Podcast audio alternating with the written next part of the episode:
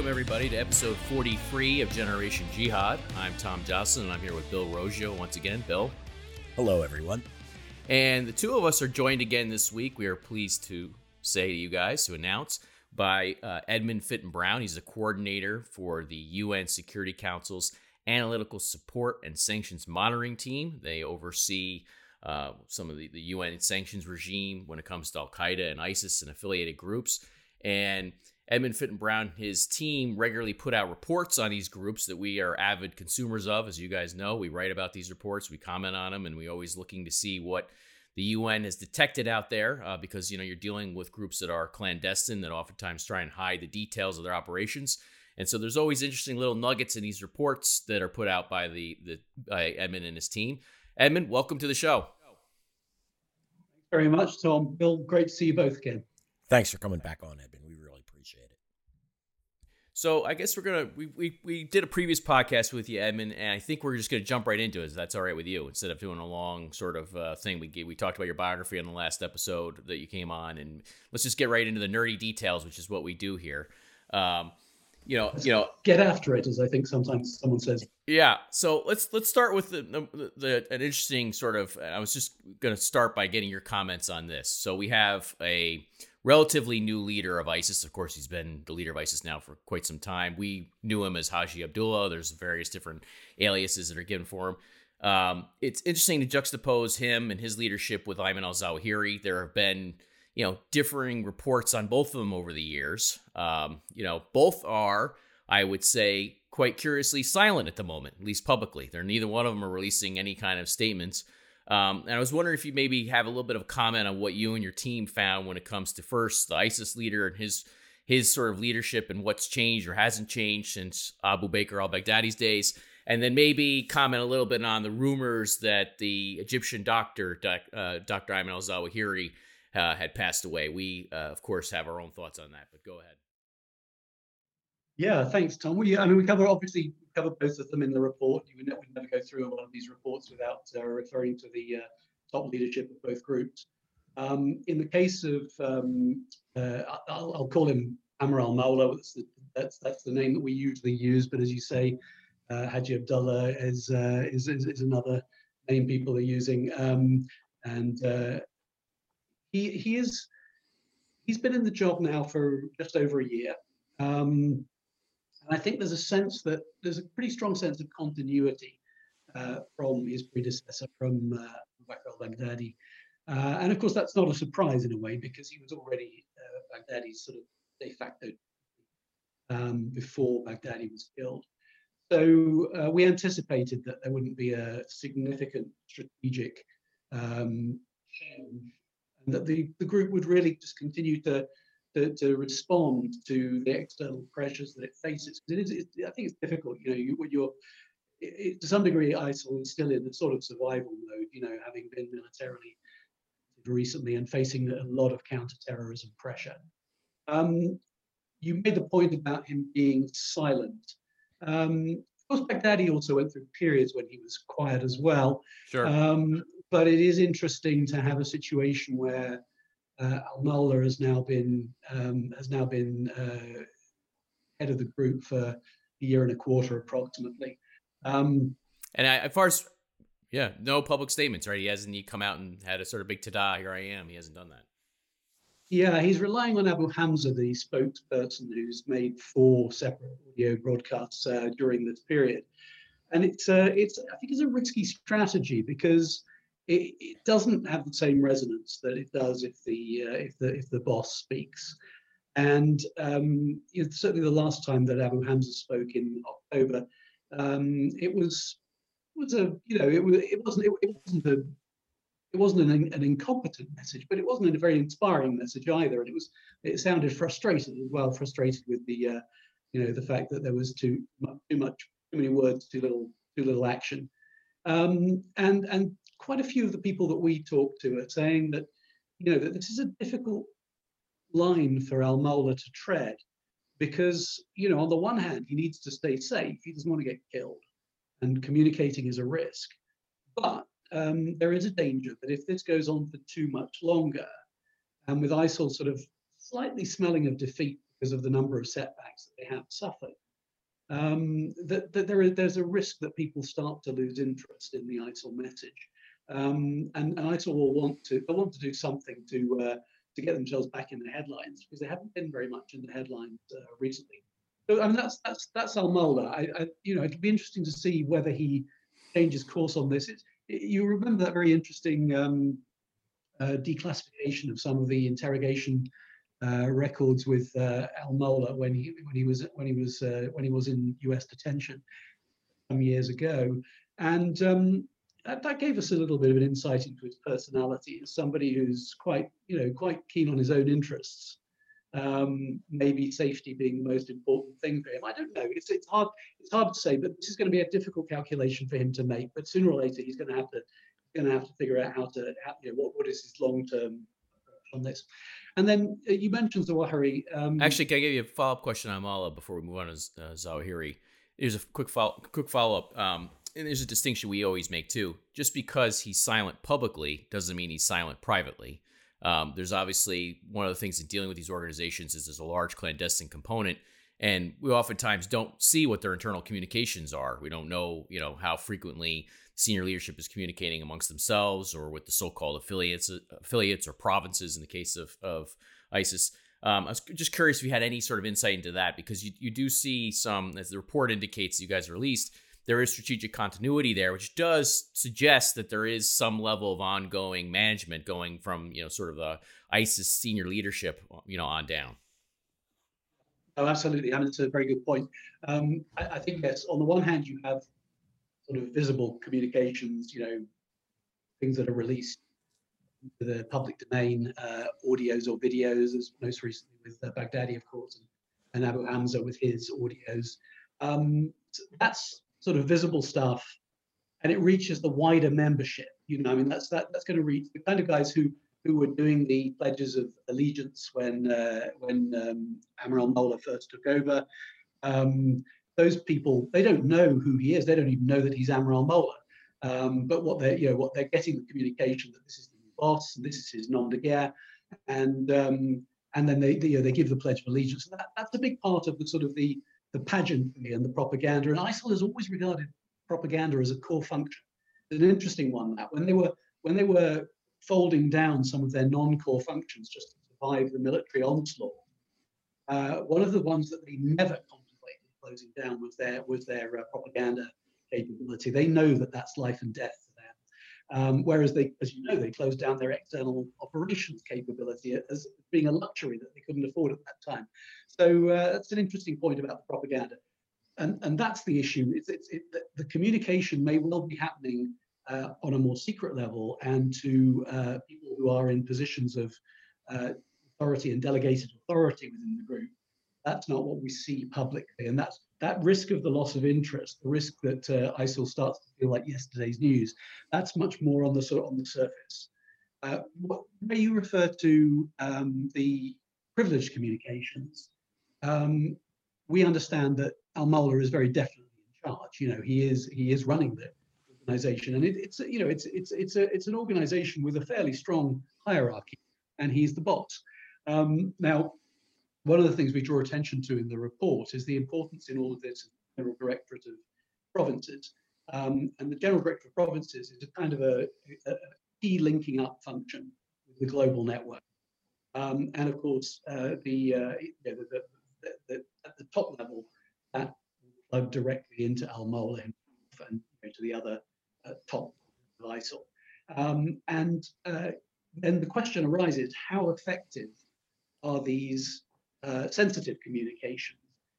I have a sense with that that um, they are partially effective, but that it varies according to the pressure that they're under. And this is why I think this uh, any sort of notion of taking a foot off the gas on ISIL is such a it would be such a mistake because ISIL is struggling, but I think it's struggling because it's under so much pressure. If you draw the conclusion that ISIL is, you know, sort of um, losing its way and is no longer the threat that it used to be, uh, and you then uh, you then take you, you then sort of uh, release that pressure, um, there's an obvious risk that goes with that. So when we look at the sort of you know communications that go back and forth between Somalia and DRC, Somalia and, uh, and Mozambique in the one case, or between Lake Chad Basin and uh, the Sahel in the case of West West Africa, sort of um, you know, regional uh, network, um, then that will depend so much on what the situ- what the circumstances are that they're having to deal with. And we see some areas where those communications seem to be working very well and to be frequent and very effective. And then we see other cases where maybe they're only partial. I mean, it's an interesting case in South Asia where you you know you have a you have a regional uh, nexus between uh, Afghanistan and South Asia, all the way certainly as far as Bangladesh, possibly beyond. Um, and but the question is, how effective is that? How how well does it actually work? Um, and, uh, and and I think I think that in you know in some cases this is a this is a structure that's still being fleshed out, and it's more functional in some regions than it is than it is in others. That makes sense. And you know what you just described is, um, and this is part of what we've debated or discussed in the counterterrorism community for so long is that that's very similar to the way Al Qaeda was originally structured and remains structured to this day. Obviously, there's been an evolution, there's been change, there are disruptions in communications, there are all sorts of problems and setbacks. But that sort of regional hierarchy that, um, with this, you know, cross, you know, across the different Al Qaeda branches and with the Al Qaeda senior leadership, it's something that, you know, quite frankly, a lot of people got wrong back in the days when it came to Al Qaeda, and that's why I asked you about ISIS because we don't want to make the same mistaken assumptions about ISIS that were made about Al Qaeda, where there was, you know, this assumption for a long, long time was that basically Osama bin Laden, for example, was out of the game.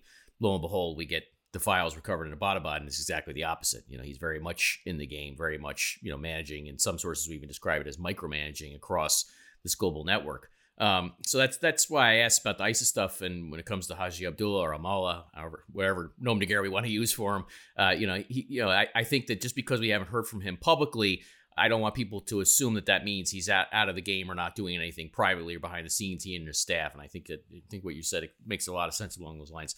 So let's get to the let's get to the not so good doctor uh, Ayman al Zawahiri, the the elderly Egyptian leader of Al Qaeda. I've been rooting, uh, quite in all full disclosure, I've been rooting for COVID nineteen in this one case, um, you know, for quite some time. Uh, people know that. Uh, you know, there were some rumors late last year, and they were only rumors that he did succumb to some sort of health conditions. We we don't find any evidence for that, but and it seems like in your report you guys haven't found any evidence to confirm that either. So I was curious if you could weigh in maybe a little bit on what you what you think we know about Ayman al Zawahiri and his current status. Yeah, no, that's uh, that, what you say is absolutely bang on, Tom. Um, from our point of view, his mortality is an issue anyway. It was an issue even before the rumours in October.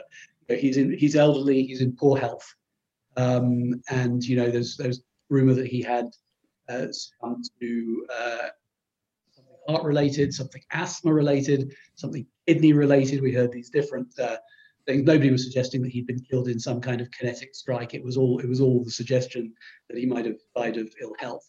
Um, but you're right. Uh, despite our best efforts, we have had zero confirmation of it. We have to assume that he's still alive.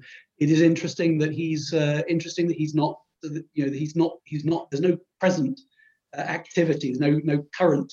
Um, uh, you know, sort of uh, visibility and that, what, what could that mean? I mean, it could mean many things. Uh, it could mean, you know, of course, it could have been consistent with his demise if that if that if that were the case. Could be consistent with him uh, having to take care about his health. You mentioned COVID. One of the things that we also were aware of um, that uh, that if you actually look at uh, which uh, which of our subjects of interest most vulnerable in the context of a global pandemic, well, Zawahiri stands out as being one of the most vulnerable, doesn't he? Um, and so, uh, so you know, we were aware of that as well. And maybe that's one reason for him to be very careful. Uh, or maybe it's other things. You know, maybe it's to do maybe it's to do with the Taliban's reputation in terms of you know wanting people to keep a low profile uh, and not to uh, embarrass them. So it could be it could be any of those things. But as I said, the mortality thing is still an issue. Even if he's alive, uh, his state of health suggests that Al Qaeda need to need to plan for what happens next. Now they had plans in place. It should have been uh, it should have been clear that his successor, uh, if he if he did uh, uh the mantle for whatever reason, uh, would be Abu Muhammad al Masri. Uh, and of course, we do report in in the in the report that that, that, Abu Muhammad al Masri did uh, die in August. Yeah, just and just for just for our listeners' sake, we had, we had confirmed in the New York Times confirmed that that was an Israeli operation at the behest of the CIA. You know, deep behind enemy lines, uh, where Abu Muhammad al Masri was killed on August seventh, nineteen ninety eight, in assassination alongside his daughter Miriam, who was the widow of Hamza bin Laden. Um, but yeah, to your point, he was, you know, as a result of this infighting in Syria, we detected a couple years ago that he was Abu Muhammad al Masri was very high up the pecking order. Indeed, in fact, was probably the now the number two to Zawahiri and in line to succeed him. Probably followed by Saif al-Adil, who's also mentioned in the report, uh, who was also in Iran. Um, you know, and we've we've talked about that dynamic quite a bit on the podcast in the past. Um, but you know, here's what's interesting. So you just said something that's very important. I think I just want to underscore this for listeners: is that Al Qaeda's not stupid, right? I mean, they're going to have succession plans in place for Zawahiri in the, the, the case that he dies. The last succession plans that we know of are pre 2015. Um, the last ones have been made public, I should say. And when I say we, I mean us on the outside who aren't privy to all this sort of sensitive intelligence and sources. The last sort of documentation we have of a succession, a chain of succession for Al Qaeda is pre 2015. It'd be foolish to assume that they haven't updated it since then and that they haven't updated it since Abu Muhammad al Masri's demise in August and other factors. And the key thing here is, and this underscores the same sort of uncertainty we have about the way ISIS operates at times. We have the same thing about Al Qaeda. Um, we don't really know who's in the line of succession at any given moment. There could be people or individuals who are veterans who nobody's thinking of who are in the top five now in terms of Al Qaeda's uh, chain of succession. I just wonder if you had any other thoughts on that and sort of how they operate. And I have one other follow on question on that, and I'll turn it over. To Bill. Yeah, I, I, it's no, it, and I think what you say is really important there, Tom. Um, Al Qaeda, they've been in this game for a long time. They they plan. Um, they've shown that they're resilient. They've shown that they're, uh, they're pretty smart. Um, and of course, as, as we were saying earlier, they're very networked. You know, they're sort of networked around the world. Um, they, you know, you would have uh, you would have uh, very very senior Al Qaeda figures who were nowhere near the core zone, nowhere near Afghanistan. Exactly. Um, and you know, you would have somebody like Droukdel, who of course was killed. Um, you know, who was uh, I think at the time of his death was was was believed to be uh, fifth in the line of succession. Um, you know, the sort of the global number five. Uh, and so it's an interesting question: if he was still alive, right, would he would he still be you know somewhere in the sort of Algeria Sahel region? Um, or would he have been moved up somewhere else? Because you know, if if if, if you thought he was now number, let's say number three or something, um, you know, would, would people be saying, well, actually, we need that we need this guy uh, somewhere where he well, where well, he could take over if he had to? I got I got one comment for for you. Uh, so those the line of succession we were talking about, those documents that were leaked out of Syria. Um, the way those documents explained it was that basically the guys in the line of succession for Al Qaeda have to be present in either the Khorasan, which is sort of a you know loosely mythological area around Afghanistan, parts and parts of the surrounding states, or embedded within one of Al Qaeda's regional branches. So they basically say in those documents, which again are dated pre 2015 anyway, at that point in time, Bill and I noticed it right away in the original Arabic that what they were saying was that you don't have to be located in Afghanistan or Pakistan technically to take over the mantle, you know? And that made a lot of sense if you think about the guys who have been in Yemen, for example. You know, you don't necessarily want to move some of the guys who are in that line of succession from Yemen and expose them. You know, maybe they could take over the mantle from there. But it's a very interesting thing that your point you're raising here about the fact you have guys like Droukdel and these branches who are in the line of succession. And, you know, this is sort of the the, the, issue that we've long discussed on the podcast and our writings and publicly in debates is that there's in a lot of people's minds there's this firm distinction between Al Qaeda core, so called, which is sort of geographically meant to uh, uh, refer to Al Qaeda senior leadership in Afghanistan and Pakistan, and the so-called affiliates. And in reality, that line has been was blurred a long, long time ago. That basically you have guys who are they're core Al Qaeda members, core Al Qaeda leaders. They're just way far away from Afghanistan and Pakistan. Yeah, it's an interesting difference between Al Qaeda and ISIL, isn't it? Because ISIL has got such a clear Iraqi DNA and such a clear sort of Iraqi Syrian identity. Good point. Um, and, and Al Qaeda doesn't have that kind of uh, extremely specific central uh, identity. Um, and of course, it, it's you know uh, we must come on to Africa uh, at some point during this conversation. But it's interesting, isn't it, that um, we mentioned Droukdel. Obviously, he was in Africa uh, Saif al-Adil, of course, had previously lived in, in, in Africa as well, originally from Egypt, of course. Um, Osama bin Laden spent time in Sudan.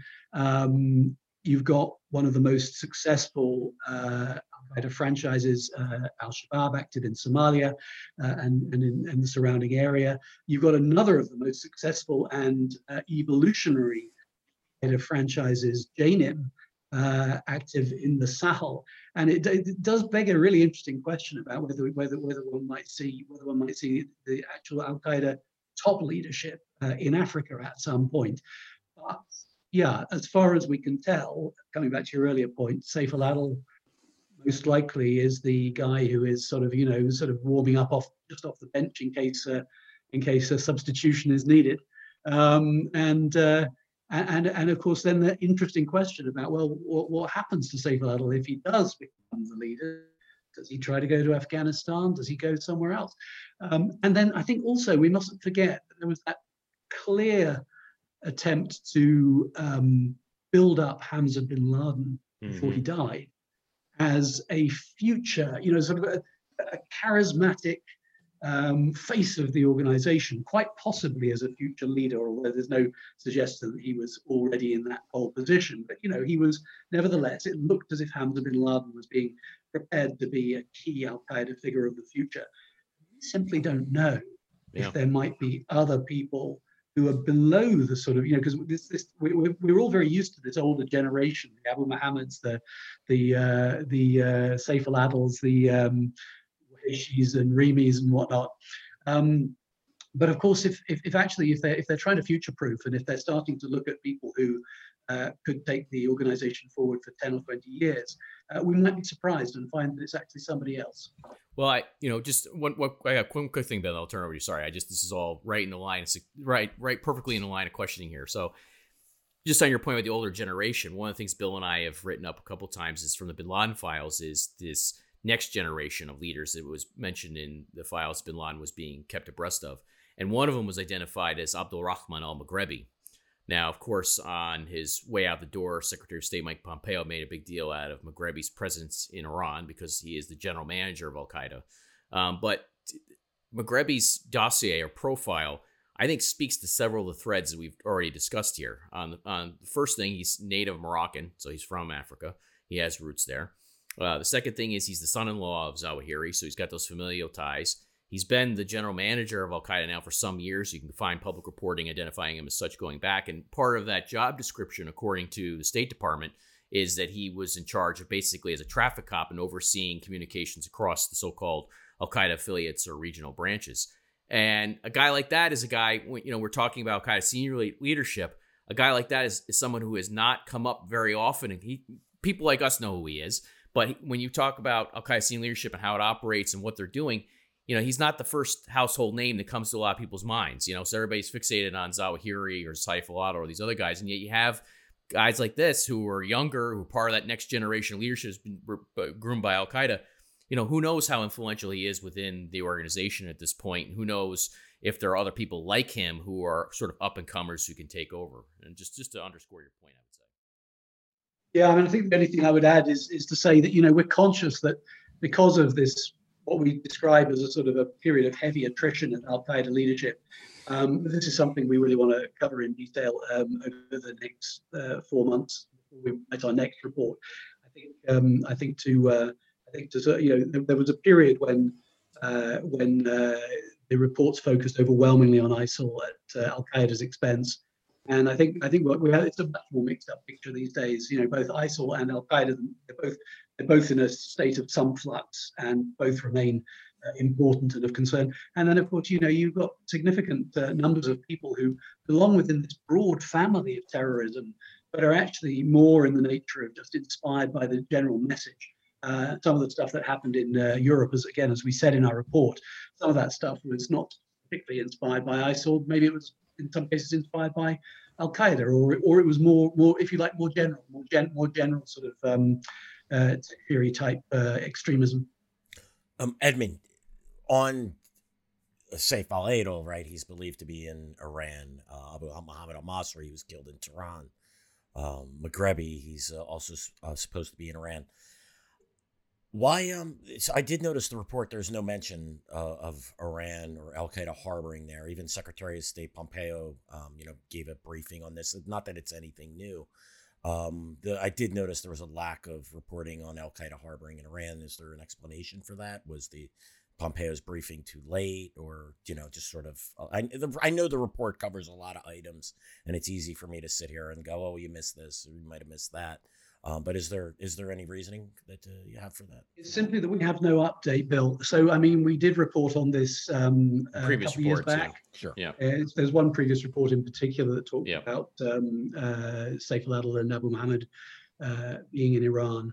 Um, and then with the exception of the confirmation that Abu Muhammad had been killed, um, we don't have any updates. Uh, we don't, so we don't, we don't have specific updated information about Saif al-Adil. We don't have specific updated information about al-Maghrabi. And in terms of the uh, Pompeo uh, announcement, um, yeah, I mean, uh, it, the two reasons why that didn't uh, get into our report. One is one is that it was too late because it was in January. The timing, I Uh, but but but, it, but it's not just that. We would we would never we would never quote Right. member states. We would want member state confirmation on an official level. Uh, so you know, because again, it's Right. this is this is where this is where we have to be mindful of where we add value. Anyone can read what the Secretary of State says in public. No Yeah. point in us retelling that. But if we can get official briefing that tell that says what's happening, uh, and we can then say, you know, member states have confirmed, but we of course we haven't haven't do that yet. Yeah, just to, I'll, I'll I'll give you a little interference here for you on your behalf, Edmund. So I would say on that, I, I said to people, I was involved in conversations about his speech, you know, in, in Washington, and I said there needs to be official proclamation of the U.S. intelligence community on this. It can't just be coming from Secretary Pompeo.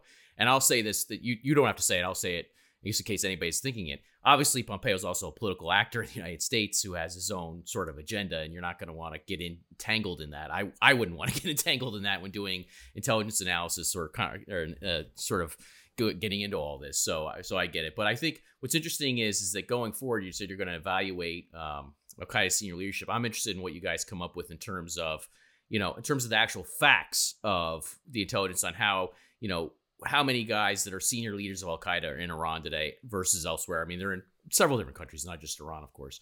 Um, but guys like Maghrebi and how important they are, and sort of how many of these guys there are still out there. You know, we talk about the report. Is, I thought your new report is very good in, in describing the leadership attrition Al Qaeda has suffered because it def- they definitely have. I think, you know, Bill and I have teased this out that the U.S. has made sort of a concerted effort over the last 12 to 18 months. The U.S. is tired of this game, and there was a big push within the Trump administration to sort of wrap it up to say, you know, we're going to get as many of these guys as we can, and then that's going to be it. We're going to we're basically declare Al Qaeda dead.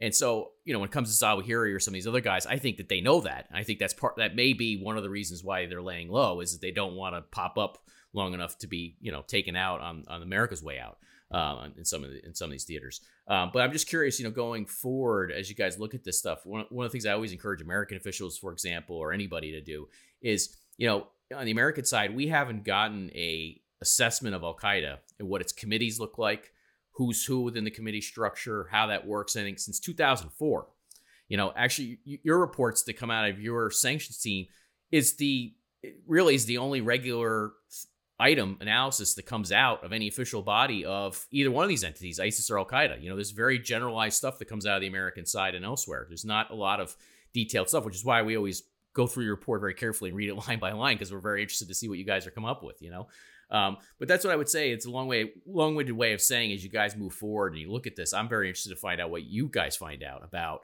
Al Qaeda's hierarchy, what it looks like today, who's who, how many of the original veterans are left, how many of these next generation guys are now in the game are important. You know, I think that's a very interesting question to answer. You know, there's a question, isn't there? Also, you know, do you, do you do they follow success? You know, do they sort of say, well, this is where we're doing particularly well, and this is what we want to reinforce, or do, or do they sort of hold on to certain things as being iconic or sacred? You know, the sort of the Afghan connection is obviously very important for Al Qaeda, uh, just as just as you know we were saying that uh, ISIL is so very much an Iraqi Syrian um, uh, uh, sort of entity.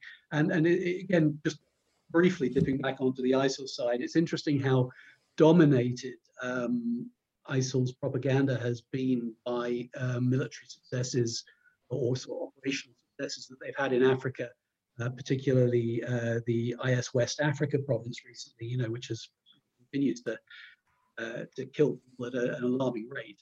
Um, and um, and, and and then there's that sort of oddity from ISIL's point of view, which is, you know, obviously they want that, they want the uh, they want the sort of the global notoriety, um, but the question is, you know, to what ex- to what extent are they able to maintain that they are fundamentally Iraqi and Syrian in their um, in their in their core?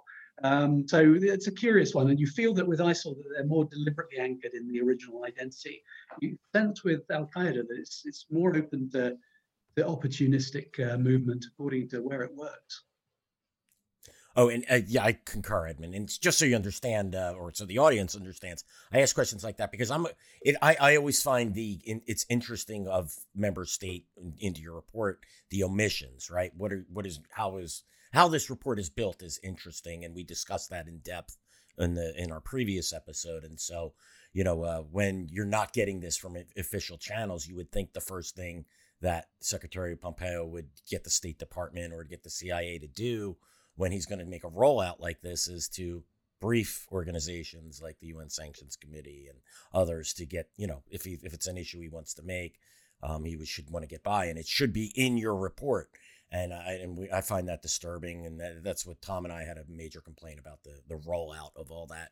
We don't doubt the information, but the way it was pushed forward yeah, just to be just to be clear, the complaint is on the American side. So we think yes. the American, the, the U.S. government doesn't do a good enough job of communicating to people like you what is you know being known or what's in assessments and that sort of thing. And that's that's sort of we we we know a lot more about that speech and what could have been rolled out that wasn't that we're that we're letting on. There are there's a lot more intelligence going on there, and uh, you know be that as it may, we, we think that all matters and it's all something to get into. But we, uh, let's. Uh, yeah, I, I, I, I, get I get what you're saying, um, and I guess the only point I'd make is, of course, we don't generally speaking connect at that level in any government anyway. Right. Um, sure. You know, we, we, we have excellent working level briefings from from, from sure. the United States, so sure. various uh, U.S. entities. Sure, sure. Yeah, no, and actually, I, I have noticed some some similarities too in what you guys are saying, what the Treasury Department has said in some official assessments. So I assume you guys are getting some some of the same briefings, we'll say, you know, and it's good stuff. So well, it, it, no, no, surprise to say that uh, the Treasury is obviously in the lead on sanctions, and sure. we have very very important working relationship. sure. Them. Yeah, I actually, uh, Bill, you want to ask about the Haqqani stuff with the the well, the okay, you know? more generally, it was on Afghanistan. Yeah, so uh, you, note that the um, I'm going to read a direct quote here from the report. It's a quote: "Member states report little evidence of significant changes in relations between Al Qaeda and the Taliban. And then Al Qaeda assesses that uh, its future in Afghanistan depends on its close ties to the Taliban, as well as the success of Taliban military operations in the country. So, in the previous report, Edmund, you guys noted that the Taliban was, while it was negotiating with the U.S., was um, directly talking with Al Qaeda. Are you seeing any further communications at a high level between Al Qaeda and the Taliban? Um, and uh, I'm going to follow that up with a question um, on the opening, how you talk about the uh, the peace uh, uh, effort as well. Yeah, we don't we don't think that the picture has significantly changed, uh, at least not yet. Um, so uh, that sort of you know, I think we made quite a big sort of splash about it. Um, the last report on Afghanistan, which was published around about the end of May. Um, and then also there was stuff on this in, in our report from the uh, from the summer, the one that was published in July. Um, and um, what we've seen, I think, since then has been Taliban just continuing not to want to really grasp this nettle because, you know, why should they if they're not being forced to? Um, and uh, my sense is that you know we, we're seeing just little indications of the Taliban sort of taking an inventory of the kind of you know issues they're going to have to deal with if uh, things move forward. I I don't think I don't think there's a you know I, I think we have to acknowledge a very complex and, and this part of the complexity, of course, is the complexity of the Taliban organization itself. The fact that it's you know it it, it contains many you know it's a house with many different rooms, um, and uh, you've got people in there who are uh, who I think are pretty seriously um, working for a sort of a hybrid of you know a successful peace process, but one which is heavily influenced by you know military success, and therefore the Taliban get the best possible deal. And those people will be interested in making some limited concessions uh, in order to secure that best deal, but only when they have to. Um, and then they're also very aware that there are other people within the broad Taliban uh, sort of umbrella uh, who are hardline, uh, very much against uh, any kind of concession, very much against breaking with Al Qaeda, uh, very much against uh, giving up on you know anything outside the, bound, the borders of Afghanistan because they continue to be motivated by to some degree by international objectives. And I think it's no surprise that if you're trying to hold that sort of rather unruly house together, then you're going to want to make sure that you don't make the most painful and divisive compromises and, until you have to do so. Uh, and, and so that's that's what I would say is happening. I, I see a continuity of the Taliban giving reassurance to Al Qaeda, but I think there are also signs that under the right pressure, the Taliban uh, would be willing or might be willing to uh, make some concessions on this. So, so this this I think is the interesting challenge in 2021. The question is, uh, is it uh, you know is it, are we going to see uh, the uh, the peace process move forward Uh, in a way that uh, obliges the, the, Taliban to uh, to make some serious compromise. And so the Taliban's official position, um, 11, 11, months after signing the agreement with the, the Doha agreement with the U.S., is that Al Qaeda doesn't even exist in Afghanistan. How could we?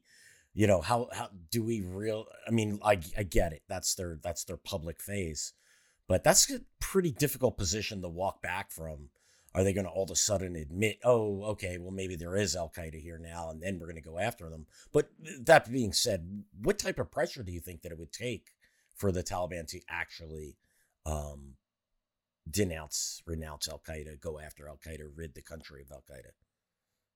I mean, I, you know, I should say I'm not deep in the. Sure, I understand that. Yes, I mean, I you know, I take an interest in the peace process, obviously, and I talk to people who are involved in it. But, but you know, in the end, the sort of the the the, the you know the, the, the deep magic of peacemaking is is a, a heck of an. I mean, I've been involved in that in previous career, but uh, but uh, I'm sort of seeing it as a spectator at the moment, really.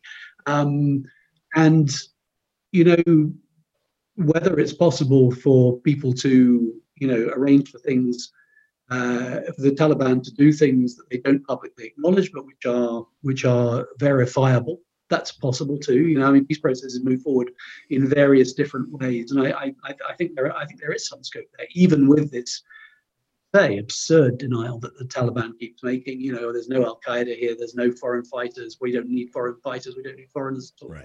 Um, you know, all of this is nonsense, and of course we call them on this, and you do as well. And it's important to call them on this because you know they, they have to be reminded that, that, that if they if they if they put out false statements, it undermines people's confidence in their reliability as negotiating partners or as partners for peace.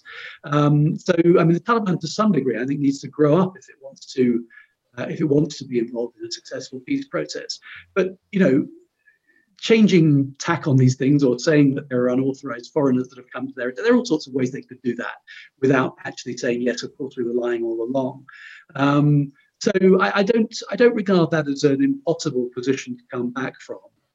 In terms of the pressure, I think it has to be about um, just being very clear uh, with the Taliban that, that, that, that, when they say things that are not true, that the international community will not accept them and will and will, will call call them out.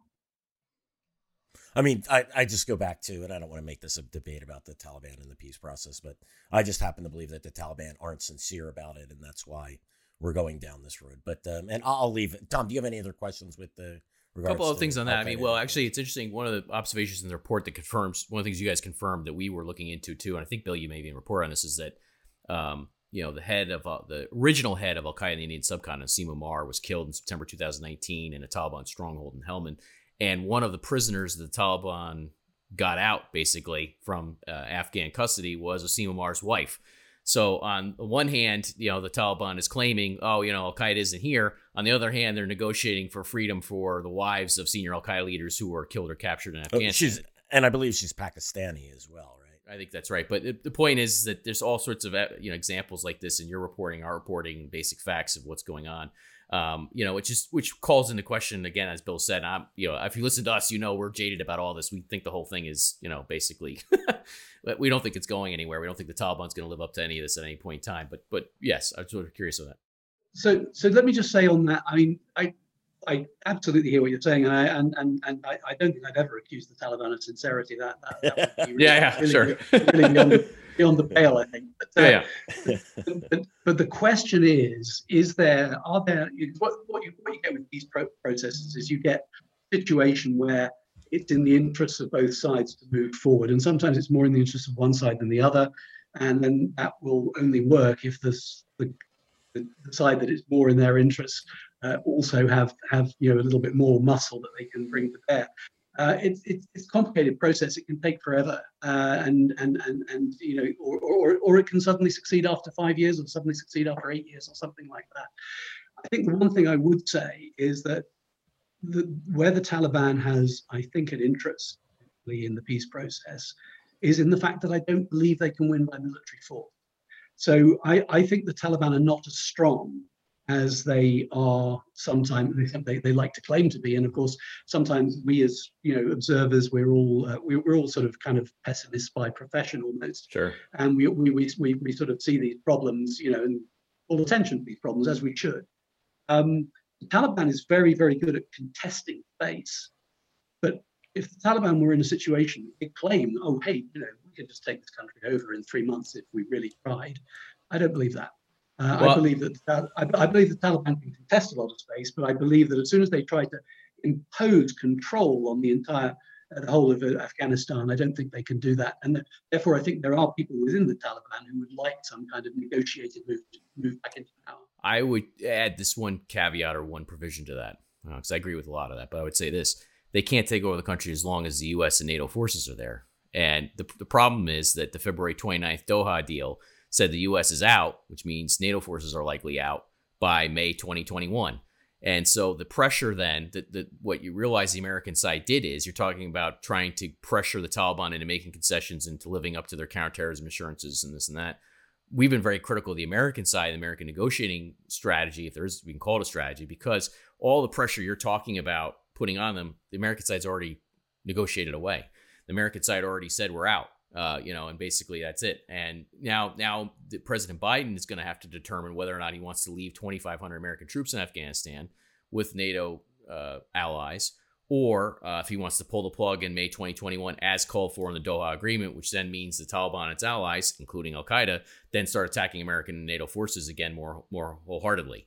Uh, so it, it, leaves them in a very bad situation, I would say, for policymakers in Afghanistan, uh, which is part of the reason why Bill and I have been critical about this. Is that if you are going to commit to the processes you're saying and trying to get the Taliban to make concessions, the American side, the way they played their hand, so to speak, didn't make any sense for doing that. You know, and that that's sort of how we come at it. You know, and, and one of the things in your guys' reporting in the UN um, monitoring team reports that we find interesting. By the way, all of our sources agree with too, uh, which is which is a very interesting thing. We we pointed to your report on this a couple months ago, and it's it's uh, fascinating, which is that the Haqqanis, which are an integral part of the Taliban, have been discussing with senior Al Qaeda leadership standing up a new army or a new fighting force in Afghanistan. Some of our sources have referred to that as basically that's that's intended to be the first army of the new Islamic Emirate, the newly resurrected Islamic Emirate in parts of Afghanistan, which is interesting.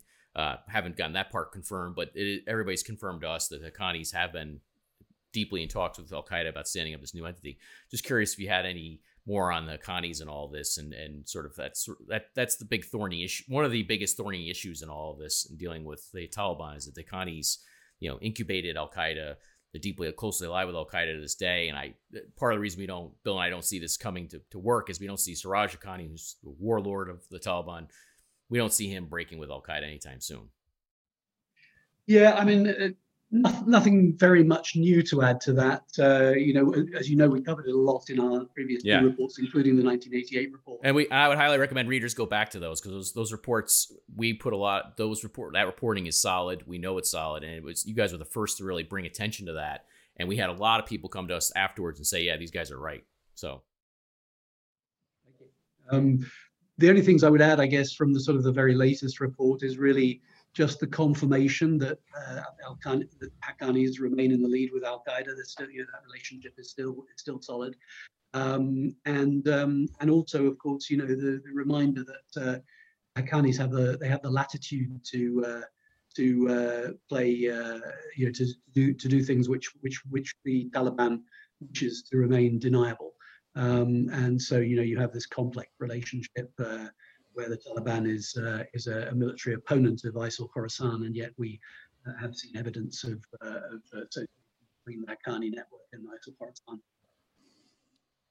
I've got two, I got two other quick questions. You got anything else, Bill?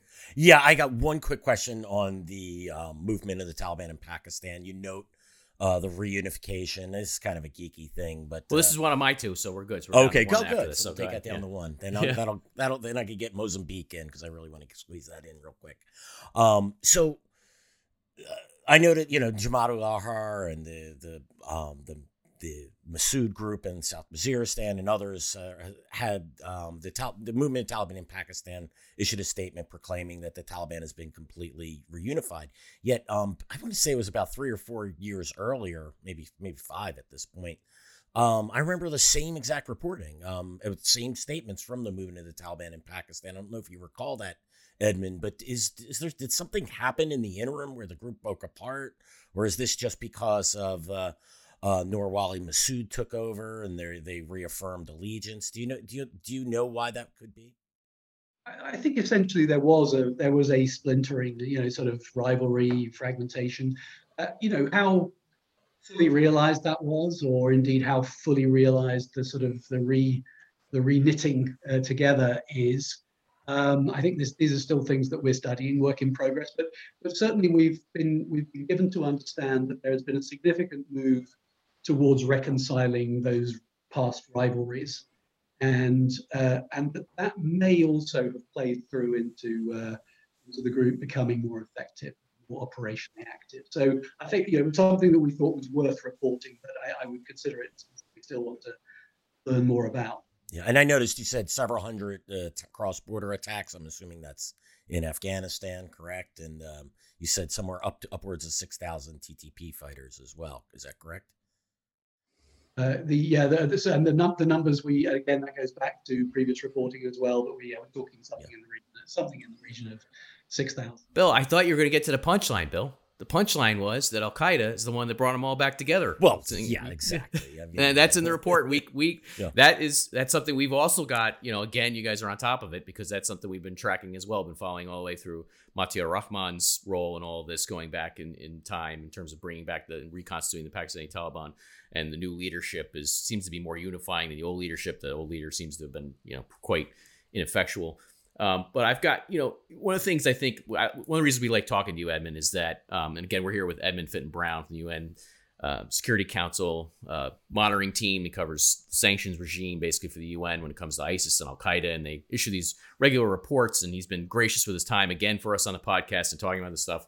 And one of the reasons why we love having him on is because he's a, a savvy consumer of the intelligence reporting and the analysis that comes on about these groups, and he he knows and he'll he'll explain to you as, as we do that you know when it comes to intelligence a lot of times you're dealing with uncertainty you're dealing with vagaries it's the nature of the game and when it comes to clandestine organizations like that like that we're dealing with here it's very much the nature of the game. There's a lot of inside baseball that's tough to get a handle on. And so let me ask you with, with all that preface in mind let me ask you about one thing in the report that is the one area of uncertainty in all this. We're and, and, and we know it got some attention on cnn and elsewhere uh, rightfully so but I was just gonna, just want to pick your brain a little bit on this. We saw this too. There was reporting that Khalid Batarfi, who's head of Al Qaeda in the Arabian Peninsula, by the way, a guy that I've speculated could be in the line of succession someday for Al Qaeda too, given his profile uh, going back in time. Uh, but there's some reporting that he was in fact captured last year. Um, this is this is uh, we we're we're still uncertain about this, and I just was give you opportunity to sort of weigh in on this part of the reporting and what you guys know about it or don't know about it or how you're investigating it. Yeah, so um, uh, yeah, very fair question, Tom. And as you say, this is something that was being talked about uh, late last year, um, and then uh, we, we we were satisfied that we had briefing that was worth reporting to to, to confirm that he had been uh, that he had been arrested. And as you know, there was there was, a, there, there were other disruptions taking as well, uh, including a very significant uh, killing in that same operation. But um, I think what I would say about this is uh, we saw it as important to report this because Al Qaeda in the Arabian Peninsula obviously has got a high profile amongst Al Qaeda affiliates. You could even argue that it has the highest of all. um, outside uh, outside Afghanistan. Um, that uh, the threat that it used to pose to uh, particularly to civil aviation uh, was something that gave it uh, an extraordinary profile globally. And people talk Yemen degree through those sort of uh, counter-terrorist goggles for a long time. Um, and then they, they they they they suffered a series of blows, as you as you know. Uh, they they lost they lost leaders. Uh, they also lost the master bomb maker Asiri. Uh, early last year, of course, they lost Raymi, who was the previous uh, the previous uh, leader, and, uh, and then possibly, as I say, we, have been given to understand that after only after only about eight nine months, uh, may now be uh, may now be.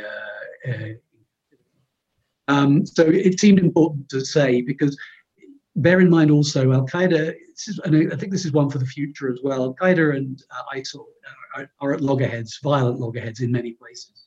Um, this is the case in, uh, in, a whole whole a whole series of, of uh, places where both uh, where they both have affiliates. Uh, and it's even true in the Sahel now, where that uh, understanding that briefly existed between JNIM and ISGS broke down. Um, and it's interesting to see whether they are actually undermining each other, making each other less effective. Uh, and it's particularly striking in Yemen, where they've been uh, violent in violent conflict now for, for years. Um, and they're also both, of course, caught up in some degree in the Yemen, Yemeni civil war. There is there is obviously violent conflict between the Houthis and Al Qaeda in the Arabian Peninsula.